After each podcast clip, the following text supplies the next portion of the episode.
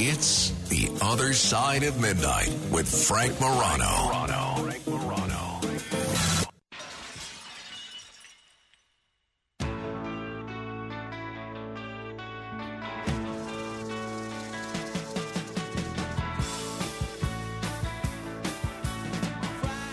This is The Other Side of Midnight. I'm Frank Morano. I'm a longtime fan of a bunch of different game shows. Now, most I just kind of casually watch. You see the Family Feud, and it's fun. Uh, sometimes there's a, a host that has a great demeanor, and you think, how would you answer to the questions that come up on the survey? And you see where your answers rank on what comes up on the survey. Survey. I absolutely love watching Jeopardy on a daily basis, mostly because I'm trying to figure out if I know the answer or not. That was the same appeal behind Who Wants to Be a Millionaire. I was a big fan of that show back in the day. But there was something so special about The Price is Right for me growing up particularly when it was hosted by Bob Barker. Now, I've gotten to interview Bob Barker a number of times and uh, talked to him about what made that show so special and what made that show unique among game shows. I thought I was a fan of The Price is Right. I'd watch it if I was ever homesick or something, or if somebody had it on at the office. The gentleman that you're about to meet took fandom of The Price is Right to a whole new level. A couple of you might have heard me a couple of months ago talking about a documentary which is a few years old now, but I just caught it and it was just terrific. It's called Perfect bid the contestant who knew too much. And it's a fascinating story. The story that's told in the documentary is just fascinating. We're going to tell you not every aspect of it because I still want you to see the documentary and not have all the key aspects of the story ruined for you. But we're going to tell you some key aspects of it. But what makes the documentary so great is hearing from the subject of the documentary himself because not only is he someone that's incredibly talented, but he's someone that happens to be a very gifted storyteller. And to say he's an enthusiastic fan of this particular game show would be a dramatic understatement. Gives me a great deal of pleasure to welcome to the other side of midnight Ted Slauson, an elementary school math teacher and a Price is Right expert and the star of the documentary Perfect Bid, the contestant who knew too much. Ted, thanks so much for joining me on the radio. I feel like I know you already. Thank you, Frank. Thank you for having me. So, uh, before we get into your story and your history with The Price is Right, what was your review of the documentary uh, Perfect Bid? Did you find it to be accurate? Did you find it to be mostly accurate? Did you find it to be slanted? Obviously, you're the key component, uh, that the common thread that runs throughout the whole documentary. What was your review in terms of enjoyment and in terms of accuracy? It's very, very well done. Um, CJ wanted to tell my side of the story mostly because the person of interest uh, with the perfect showcase bid kind of got a lot of publicity and went out and said he had come up with the bid on his own, which CJ kind of set out to disprove by showing my story. Um, I, I still, I, I don't watch it a lot. I catch it, you know, once in a while, but I, it cracks me up. I still find things in that documentary I didn't notice that he put in there, and kind of the way he uh, wove the whole story together, I think, was just amazing. I, I completely agree. And you're talking about C.J. Wallis, the uh, director of Perfect Bid. And by the way, if people want to watch this, it's available on Netflix. It's only 72 minutes. It's a it's a quick watch and it's a fun watch. And it has to do um, the incident that you alluded to was a contestant who bid perfectly on a showcase in 2008, and uh, we'll get back to that in just a moment. When did you first become a fan of The Price is Right, Ted? I was, I think, uh, seven or eight years old. It was the very early 70s. The show was probably in its first or second season. Um, I had seen commercials. I hadn't really thought it looked that interesting, but the way I tell it in, a, in the documentary is that I was the youngest of six kids. There was only one TV in the house. We were all home from school. My brothers and sisters kind of decided what we were going to watch. And so it was kind of forced upon me. And I really enjoyed the show so much. It was only 30 minutes back then but just that one show, I liked it so much that it kind of became um, something I wanted to watch whenever I had the chance. In, your opinion, what makes this game show, The Price is Right, different from other game shows in terms of its appeal? Well, I think because it's one of those where anyone can play along. Um, you know, if they have prices of things that people are familiar with. I think the fact that they the pricing games are different every day, and you don't see the same set of games even in within a week. You don't see the same game repeated, and that started even back I think as early as the 80s. So there's that variety aspect, but parts of the show are also the same every day, and there's that competitive nature. You know, who's who can bid the closest without going over, who knows the strategies for the games, who's going to bid closer on their showcase at the end. You you talk about how it's a game that people can watch and play at home. That's certainly true. But in your heyday of Price is Right fandom, you took playing at home to a whole new level, didn't you? What did you do? Yeah, my my brother was also kind of a fan of the show in the early days. He, I think, was the first one who noticed that you know that that TV was on a couple days ago and it was 9:50 then and it was 9:50 this time. They used some of the same stuff. So I started kind of keeping track of the prizes and prices and this was, you know, years before I was even eligible to be a contestant on the show. I never even knew if the show would last long enough for me to be a contestant. Um, so I would keep track of the prizes and the prices and would keep just kind of written lists because this was really before computers were um, on the market. So, around what year are we talking here? 78, 79?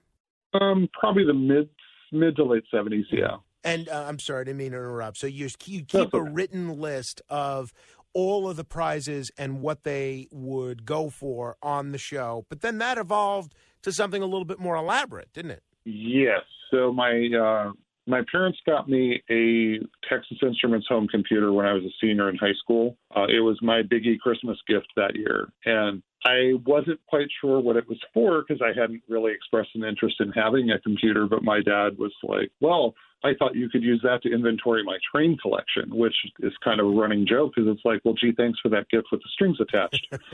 so I learned how to program in BASIC using that computer, and I programmed individual games from the show so I would kind of practice with some of the actual prizes on the show. But it was just like a game here and a game there, and the car games it would just kind of ram- give me a random price, and I'd just see if I could guess it. So those didn't really help. But a few years later, and this was now I think we're talking 1990. I guess I should back up a little bit in the mid 80s, I got a personal computer, then started using like an actual database to store all the prizes and the prices and all the information. Around 1990 is when I realized that I should really be keeping track of everything on the show. I was really only writing things down and recording things that where they showed the price of something. And it dawned on me because I'd, I'd had an incident I think it was 1984, um, where I hit a showcase on the nose at home. It was a shock to me because I wasn't expecting to be on the nose. But what what I realized later is that the reason I got it was because I knew three of the prices, and the fourth one I just happened to guess it on the nose. It was carpeting, and someone had once told me carpeting was twenty dollars a square yard or ten dollars a square yard. And when I used that rule, it gave me this perfect bid. And so it dawned on me that when I know some of the prices in the showcases, if I get to the point where there's only one left that I don't know, I can subtract out all those prices from the total and get that missing price. And that's how I started getting prices of trailers and boats and all these expensive things that were usually only ever shown in the showcases. And in 1990, um, GameTek put out this Price is Right computer game I was so excited to get it. I waited and waited and waited for weeks for it to arrive, and when it arrived, I was sadly disappointed at the quality of the game. Um, there are just so many things wrong with it. It's become like a, its own urban legend. So I decided I was going to write my own Prices Right program, and I wrote it in GW Basic using the actual prizes and prices from the show. So that was a way for me to start um, kind of practicing with the prices instead of just reading them off of lists and trying to put my thumb over the price and guess the price. This was a way to actually get uh, more practice in learning the prices. Then, when was the first time you ended up in the audience of The Price is Right? first time I went was in it was uh, Memorial Day. It was actually the day after Memorial Day in 1984.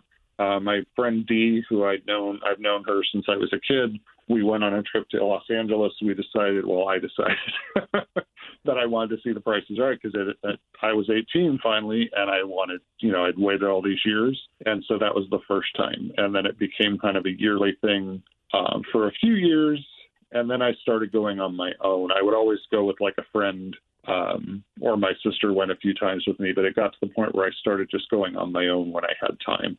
How many times were you in the audience of the show before you ended up as a contestant yourself?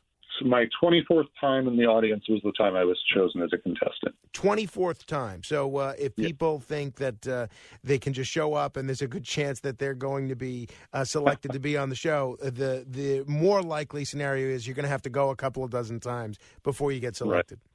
Right. Back when the audience was that big, definitely. When uh, you would go just as a uh, as an audience watcher before you got to be on the show itself, I'm wondering if you can describe uh, Bob Barker and kind of his interaction with the audience offstage. Anything that uh, people might not see who were just watching it on television.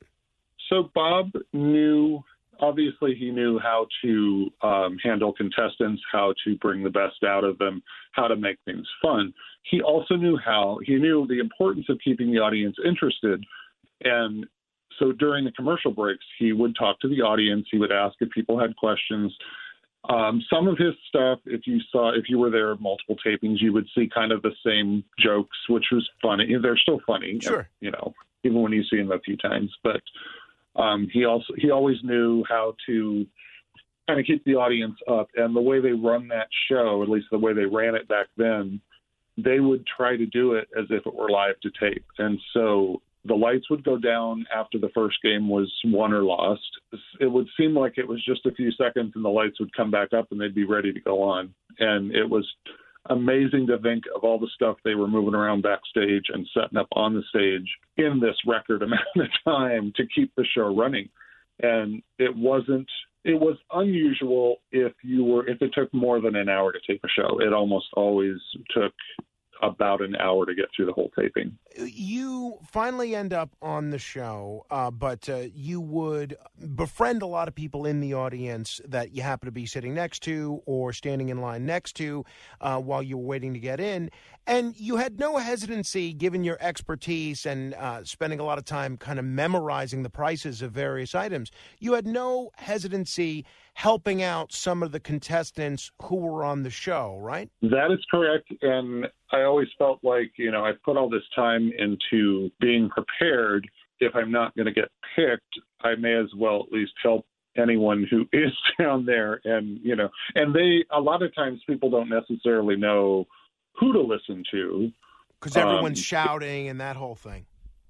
Right. And Rod Roddy used to say in, as part of his warm up, it could be, you know, he'd ask the audience, "Will you all help uh, the contestants?" And everyone yells yes, and he says, "How easy could it, or how much easier could it be? You Just pick out the one out of 300 screaming voices, and you'll win in contestants row."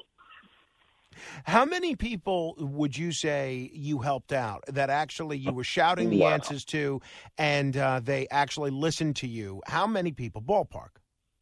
Oh wow! One, two, three, four, five, six, seven. It's probably at least I would say between 15 and 20 ballpark. Wow. Wow. Now, of all those folks, some um, gave you a little bit of a credit on the show, gave you a little shout out, or uh, would give you a high five as they were uh, running out of the audience or something along those lines. Did anybody who you helped win a nice prize, did anyone, anyone ever express a great deal of gratitude in terms of wanting to take you to dinner or give you a little cash gratuity or something along those lines? So, of course, the the funny story that's in the documentary is the day that um, I yelled out the price of the first item up for bids, and it happened to be before anyone else said anything, and it, even before Bob Barker had a chance to explain to the contestants what they were supposed to do. And so he, you know, pointed me out and said that, you know, I had no chance of winning the prize. But then when he pulled the price tag out of the sleeve and realized I was on the nose, he had me stand up. And one of the contestants on that episode, her name was Susan. She won the third item up for bids with a perfect bid, which she got for me. And then Bob made a whole running joke about how I'd won a little prize on the Price is Right, and we were going to have this dinner date. dinner date never happened, but uh, never say never. It's 2023. You never know. It happened this year. Um, you laugh. Just wait. It could be in the works. You never know. Um, and there was a contestant. This was in 2003. My uh, family, 10 people from my family, myself included, went to a taping. Um, we were having a whole family uh, kind of reunion. Uh, we were about to get on a cruise, but 10 of us went to the show. My dad got picked uh, next to last contestant. Saddest story of all, I could not get him out of contestants row. I only had two chances. They brought out something I had never seen, and then they brought out a barbecue. The price had gone up, and I was thinking of a different barbecue. Mm. But a different contestant on that show who we'd met because she was there, she was uh, third or fourth in line, and we were our group started at number five and went through number fourteen because we got there fairly early. She was an Eskimo from Alaska, and she got up on stage and played the game on the spot, which they don't. That game didn't last a whole long time but I helped her win the car. After the show, she wanted to give me a fifty dollar bill. And I told her, I was like, no, no. I was like, no, you need to keep that. You're going to have to pay taxes. And no, I don't. And she tried to give it to my brother, and my brother's like, oh, no, I'm not involved in this. And then she tried to give it to my sister. And then somewhere in there, I someone called my name, and I got distracted, and her name was Irene. She shoved the the fifty dollar bill in my pocket and turned around and ran. I was just like, I didn't want the fifty dollars but I think I spent it on in the casino on the cruise or something. I don't remember. Very nice. It's uh, a shame you couldn't help out your dad, but I guess it's like the cobbler's children who go without shoes, right? Uh, talking yeah. with uh, Ted Slauson, if you are interested in his story or The Price is Right, or even if you're not interested in The Price is Right, but uh, you want to hear a fascinating story of someone who spends a great deal of time developing expertise in something and channels it in what I would argue is a productive manner, see the documentary documentary Perfect Bid, The Contestant Who Knew Too Much. It is on uh, Netflix. Now, you were very public about uh, the fondness that you had for one particular Price is Right model, Holly, weren't you? Yes, um, she was always my favorite growing up. She came on the show, I think, around uh, 77. Um, so I was around 11. Um, she always she tried her best to be glamorous. She said she always said Janice Pennington was kind of her role model. She wanted to be glamorous like Janice. But if something was going to happen, it was going to happen to her. And there are just a string of bloopers with Holly and things. And she always made it funny. And then, you know, Bob would always pick on her and say things, you know, about how um, clumsy or whatever she was. But uh, so I had made a shirt, and I have to admit, I've seen a show that was done in the early 80s and I this may have been where we got the idea because a guy had a shirt similar to mine it said I think it says I'm here to see Holly not Bob or something. Um, but mine actually said I'm here to kiss Holly and then it said sorry Bob on the back. And I wore it to the first taping because that was why I got it. I, my sister actually went with me and helped me get it done wore it to the first taping. The producer was completely unimpressed with me. Um, I was kind of stumbling my way through my little short interview, trying to explain what I, you know, that I was a college student. After that, I would take the shirt with me every time, but I would never wear it. I'd always wear some other shirt. The week that I, the show that I got picked, I had actually been to a taping on Monday and a taping on Tuesday, and just and stayed for that third day of tapings on Wednesday. And I thought, you know what? I have nothing to lose. I've been here two days already. I'm just going to wear the shirt and see what happens. So I put, I went, you know, you have this little break in the processing where if you, or if you're close by, if your hotel's close by, you can go and shower and change. And that's usually what I would do put the shirt on, come back to the CBS lot, and people are looking and pointing and whispering about my shirt. And I thought, well, that's a good sign. Then I realized I've got to say something to the producer. I've got to make this stand out because, you know, there's no point in wearing the shirt if, you know, I don't have something to say about it, I guess. So I kind of practiced in my head what I wanted to say. And when it came time to me for me to you know, talk about myself. Said to Phil Wayne, who was the producer at the time, who chose the contestants, I said, you know, I'm still on my, I'm still a middle school math teacher, and I'm still on my longest vacation ever. And I said, as far as today goes, forget the refrigerator, forget the new car. This is why I'm here. And I pointed at my shirt. and I did not expect that he would start laughing. And he started laughing, and I didn't know how to take it. It kind of, I froze for about a half second because I thought, is laughter good or is laughter bad? like, what does this mean? And I think I finished. I don't remember what I said after that. And he was still kind of chuckling and he said, okay. And he pointed at me and went on to the next person. And I don't know if that point was his secret signal that day to his assistant that I that she should be writing down all my details so they could pick me. Um, but yes, that shirt I think helped get me on the show um, I did actually get to kiss Holly. I don't know if I'm supposed to tell you tell that part now. No, believe but, me, if uh, if I got to kiss Holly, I'd be I'd be renting billboards that uh, that advertise that fact. So uh, you mentioned to the fact that you finally got on the show, and at this point, it seems like uh, Bob, ha- uh, from the two dozen times that you've been there, he's recognized you a couple of times. Uh, maybe Holly and the others have recognized you a few times. And when you finally get on the show, I think most people would assume that you just do gangbusters because you've spent so many years memorizing the prices to everything. How'd you do when you were on the show? So there is a little bit of luck involved, especially with the wheel. There are there's always that possibility that a price might change. Um, this was before I started using pictures from the show in my database. So a lot of times I had to rely on kind of a little description of the prizes. The first item up for bids was a set of outdoor furniture. It was uh, made by Mallin, and there were three different sets of outdoor furniture that I had in my database at the time. So I picked one of the prices. I think I picked the lowest of the three, but it was not that price. It was a different set. And so somebody else won the first item up for bids. That maybe ha- uh, worked out fine for me because the person ended up playing for a trip, and trip prices were kind of always variable. You never quite knew what those were going to be. Um, but the second item up for bids was a recliner that I did know the price of, and I was the second bidder. So when it came time for me to bid, I bid five ninety nine. When everyone had their bids in, the perfect bid bell went off, and Bob read the price, and it was five ninety nine. So when when I went up on stage, he poked fun at me a little bit by saying that you know, in all the twenty four times I'd been to the show, I'd seen the recliner before, and I was trying to be modest. So I said, I think so, and he goes, You know so, and everyone just started hmm. laughing.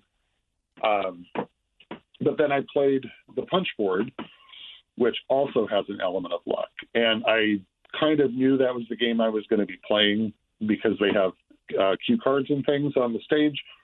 And I, in my head, I thought, well, it's for money. I mean, you can, you, money's always a wonderful prize, especially when it's someone's giving it to you. Sure.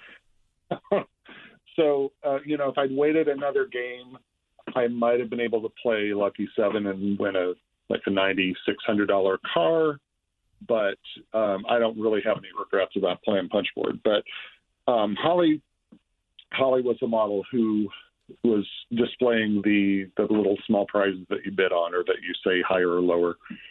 And when she saw my shirt, she started laughing. Bob realized, oh, I can make a moment out of this. So he says, Well, there's Holly. Go ahead and give her a kiss. And so he kind of pushed me over, and Holly came over, and we met in the middle. And she gave me a peck on the cheek and a hug. And then as we were parting, I started to say something to her, and she grabbed my face and planted a kiss right on my lips, which just drives everyone crazy.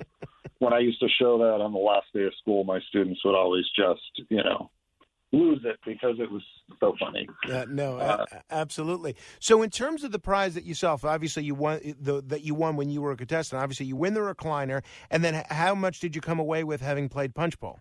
the first hole that I punched was a thousand dollars, and I had a hunch that if I gave the thousand back, you know, trying to get five thousand or ten thousand, that it would be the biggest mistake of my life. So I decided to keep it. It turned out to be the right decision because the amounts just went downhill from there. Um, so I won a thousand on the punch board. I won a hundred for the perfect bid. I won the five hundred ninety nine dollar recliner, and I won uh, the four prizes in punch board. So total that I won was one thousand nine hundred sixty-two dollars. Well, hey, that's uh, not too bad. But uh, if, for folks wondering why doesn't uh, Rain Man go on The Price Is Right all the time and just win all the prizes, the answer is because that even if you know a lot of the prices of what what everything goes for, there's still an element of luck to it. Right. Right. Uh, so obviously, in 2008, uh, there is a, something that had been unprecedented. Now, Drew Carey is hosting the show, and there's a contestant by the name of uh, Terry Kniess or Terry Kniess, and uh, he bids perfectly on the showcase back in 2008 and there's all sorts of conspiracy theories about what happened. You can see Drew Carey on the show itself saying this is never going to air because he assumed there was some shenanigans going on there. Um, in terms of that guy that did make that perfect bid on the showcase, which I think had heretofore not happened before, what involvement did you have? Total involvement.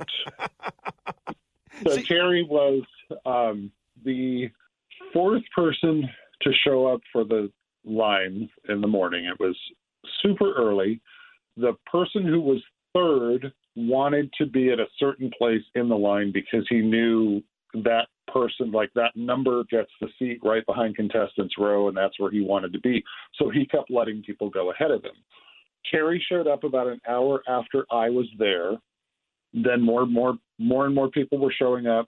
And Terry got on the phone and called his wife, who was still at their hotel, and he said, "Yeah, you better get over here. It's starting. There's starting to get a lot of people." And he hung up, and I said, "I hope you don't think I was eavesdropping." I said, "But my sister would kill me if I didn't tell you that this isn't, isn't the greatest neighborhood, and you really should go over and bring and walk over with your wife." And he said, "Oh," and I said, "I'm happy to hold your place." And he goes, "Really?" And I said, "Yeah, just it's fine."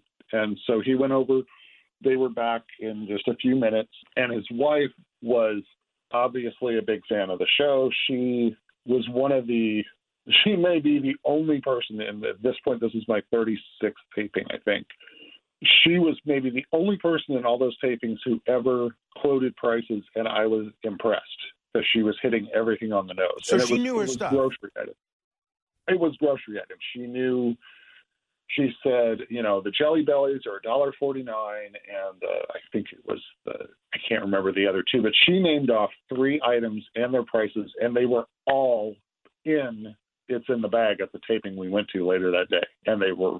She was right on all three of them, so that was pretty impressive for me. My opinion, based on what I saw of Terry and how he was interacting, because the the couple ahead of me in line and Linda and Terry, the five of us kind of chatted a lot while we were waiting to get in. I got the impression that Linda watched the show and that the couple ahead of me watched the show, but Terry just seemed to kind of be looking at each of us as we were talking and things were kind of registering, but he wasn't participating. He wasn't saying, Oh yeah, I remember that time when blah blah blah happened. Like there was like nothing.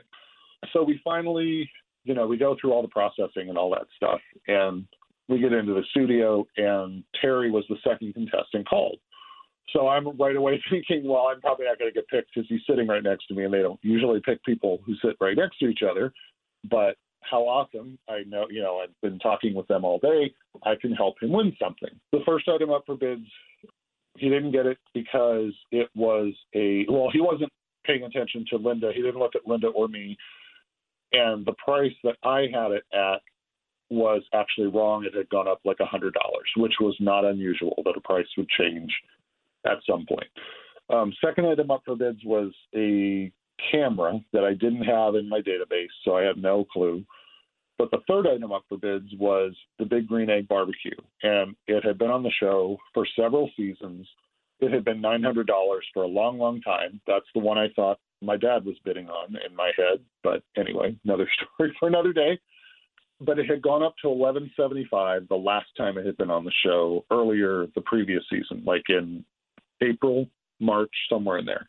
So I told Terry 1175. He gets it on the nose. He gets the $500 bonus. But then I steered him wrong in his pricing game because the prizes two exercycles. Somehow I thought it was one exercycle and a computer, and the the game was switched. So he had to either keep the prices where they were or switch them. I thought because of the way the prices looked to me that they should be switched. Turns out I was wrong, and everyone in the audience told him to keep them, but he switched them and he ended up losing. Uh, he spun 90 cents on the wheel, so he went to the showcase. So that's how he got to the showcase. Um, he was the runner up because the top winner was a woman who I helped win a car and went away uh, with one chance. She did it on one uh, on her first turn, which is very unusual. And so at this point, I think they already know something's up. The people on the show. Um, so the first showcase is a has a karaoke machine, which I know is a thousand dollars. It was um, one that I knew because it kept tripping me up when I was running my little guessing program that I had written. That one would come up, and I would think, I don't know the price of this. And it was about the 17th time. I'm like, it's a thousand dollars. How hard is this to memorize? It's a thousand. And it had this big tall tower. So I thought I'm going to remember that big tall tower as a one, and that's going to help me remember the 1,000. Second prize was a pool table, which had been $2,800 for a while. And the third prize was the 17 foot high low travel trailer. And I already talked about how I was able to start deducing prices of trailers and boats and all those big prizes that were in the showcases. So I knew the trailer was $19,943. And so I added it up in my head, sharing the top winners, trying to decide if she's going to keep the showcase. I told Linda the price is 23743 Sharon passes the showcase to Terry. I did a quick double check on my addition to make sure I didn't mess something up because this is not the time you want to mess something up. I said to Linda, 23,743. Is that what I said before? And she said, yes. So we started signaling that bid to Terry. And then something in my head said, this isn't going to go over so great if he's on the nose. So I thought maybe we'll just do 23,500 and he'll still get both showcases. So I started to change my bid that I was signaling. And he was already mouthing the bid that Linda was signaling. So that's when he said $23,743. And things started happening on the stage as soon as that bid was lit up. The producer walked over and was like communicating with some other staff members. They did the second showcase, which was four trips, and Sharon placed her bid, and they went to commercial, and it was like the show just kind of came to a grinding halt. And usually that last segment, that last commercial break is very, very short. They remind you, okay, we're going to show you the prices, and someone's going to win, someone's going to lose. They're going to walk over and see their prizes, and we're going to they're going to have the cameras on you, so make sure you're applauding and smiling. And it was 15 to 20 minutes in my estimation, although I've heard other estimates as high as 45 minutes. I don't think it was that long until they finally picked up and finished the taping. And apparently, what was happening is standards and practices was brought in, and they were trying to figure out was you know did something um, was there some cheating going on? Right, right. Did somebody cheat? They had a camera at one point trained right on me, and then it was trained on Linda. I don't remember which order, but uh, it was pretty obvious to me because we were right in the front row, and this camera was right in front of us on stage, staring at us. And so I figured, okay, well, they're doing that to, I don't know, to keep a record of our faces or something. But uh, they finally started the taping back up, and you know, Terry read Sharon's bid or Sharon's showcase price. She was less than five hundred dollars away, which on any other day is a awesome bid. Um, and then he walked over to Terry, and he's just kind of like chuckling and and muttering. he reads the price, total deadpan. It's right on the nose. The display changes to a zero, and Drew's just like, "You got it right on the nose. You win both showcases." So no oh. emotion. And so, you know, the bells are going off. The audience is like, "What?" like the audience was freaked out. I would think not only because of the accuracy, but because of Drew Carey's lack of response there, which is an indication that something is is wrong. So uh, I do want people to watch the documentary and uh, get a, an idea of the full full uh, fallout. It's called The Perfect Bid, and we're just about out of time anyway, Ted. But let me ask you though, why do you think? Look, Terry ends up winning the prize, and he's celebrated as this uh, incredible savant as the winner. Why do you think? He didn't give you any credit when it's clear that the answer that you gave him, which he parroted, was responsible for him getting the perfect showcase? You know, I I I think probably he thought he would maybe get some kind of notoriety or become famous in game show circles. I'm really not sure what his motivation was. We chatted by email a few times after the taping, and then the next thing I was hearing was him doing interviews saying, "Oh yeah, I came up with that bit all by myself." But and, it, when you guys would chat via email, was he at least um, appreciative of the role that you played in in his perfect bid? so the emails are old, so old that I don't have access to them anymore. But what I remember was they were very kind of guarded, like kind of, you know, he didn't really give me credit in the, even in the emails uh, for any kind of help. That was the other time where someone gave me money. His wife gave me a wad of twenty dollar bills after the show, and I said, "I know you guys need this," and she goes, "No, no, we want you to have this." And it was very odd, and I finally just said, "Okay, fine." Yeah, I, I mean, I guess he just thought there would be, you know, if he, or maybe the other thing that some people have thought is that maybe he thought if it came out that someone helped him, he would lose all his prizes. I see. It's like, no, Yeah. I don't think so. I, I, and lastly, Ted, um, you you alluded to the fact that you suspected that it would be a real problem if you gave him the exact number, which you subsequently did, and uh, he gave that number, and that's why you tried to change the prize slightly. Why? Why were you concerned that him bidding the exact perfect amount on the showcase would cause a problem? I'm not sure. I just I think I thought, you know, if this were something if the bid if I know the price and I'm the one in the showcase making the bid, it's one thing. But Mhm. if I'm down here helping and I give someone a bid on the nose, that may look to me that I thought maybe that would look more suspicious. But you know, they've always let people help except for when you're playing the clock game, they let the audience help. And um you know, as they have themselves said, well, it was our own fault for using the same prizes over and over. And it's like, fault? How many people have done this in the course of the 50 year history of the show? One, Right. one time. Right. Uh, so um, now they have amended how they handle this to avoid a similar situation in the future, right? From my understanding, because I don't really watch the show, but um, they have a lot of trips now in the showcases. I think it's probably unusual that there's a showcase without a trip because it's you know almost impossible to price those. And then they've started adding like private jets and all sorts of weird things to the trips that people wouldn't necessarily know how to price. They for a while during season 37, which is when this perfect bid happened, they started bringing in a lot more prizes. And I was tracking them at this point because they had changed the eligibility rules. I was hoping to get back on the show, but it became a chore to keep up with all the prizes and prices because they were bringing so many new things in on every show. Mm. And it just and it got to the point where it was like I'm not enjoying this anymore and I wasn't really enjoying watching the show um, because you know the hosting style is so different now than it was with Bob. Right. Yeah. You know, different strokes for different folks. I'm I'm sort of in the same boat. Hey, uh, Ted, it's a fascinating story. I want to encourage everybody to see the documentary Perfect Bid. It's available on Netflix, probably some other platforms as well. I appreciate you taking the time. And uh, next time you become an expert in a game show, please let me know which it is so I can make sure I'm in the audience at the same time. All right, will do. Thank you, Frank. Thank you.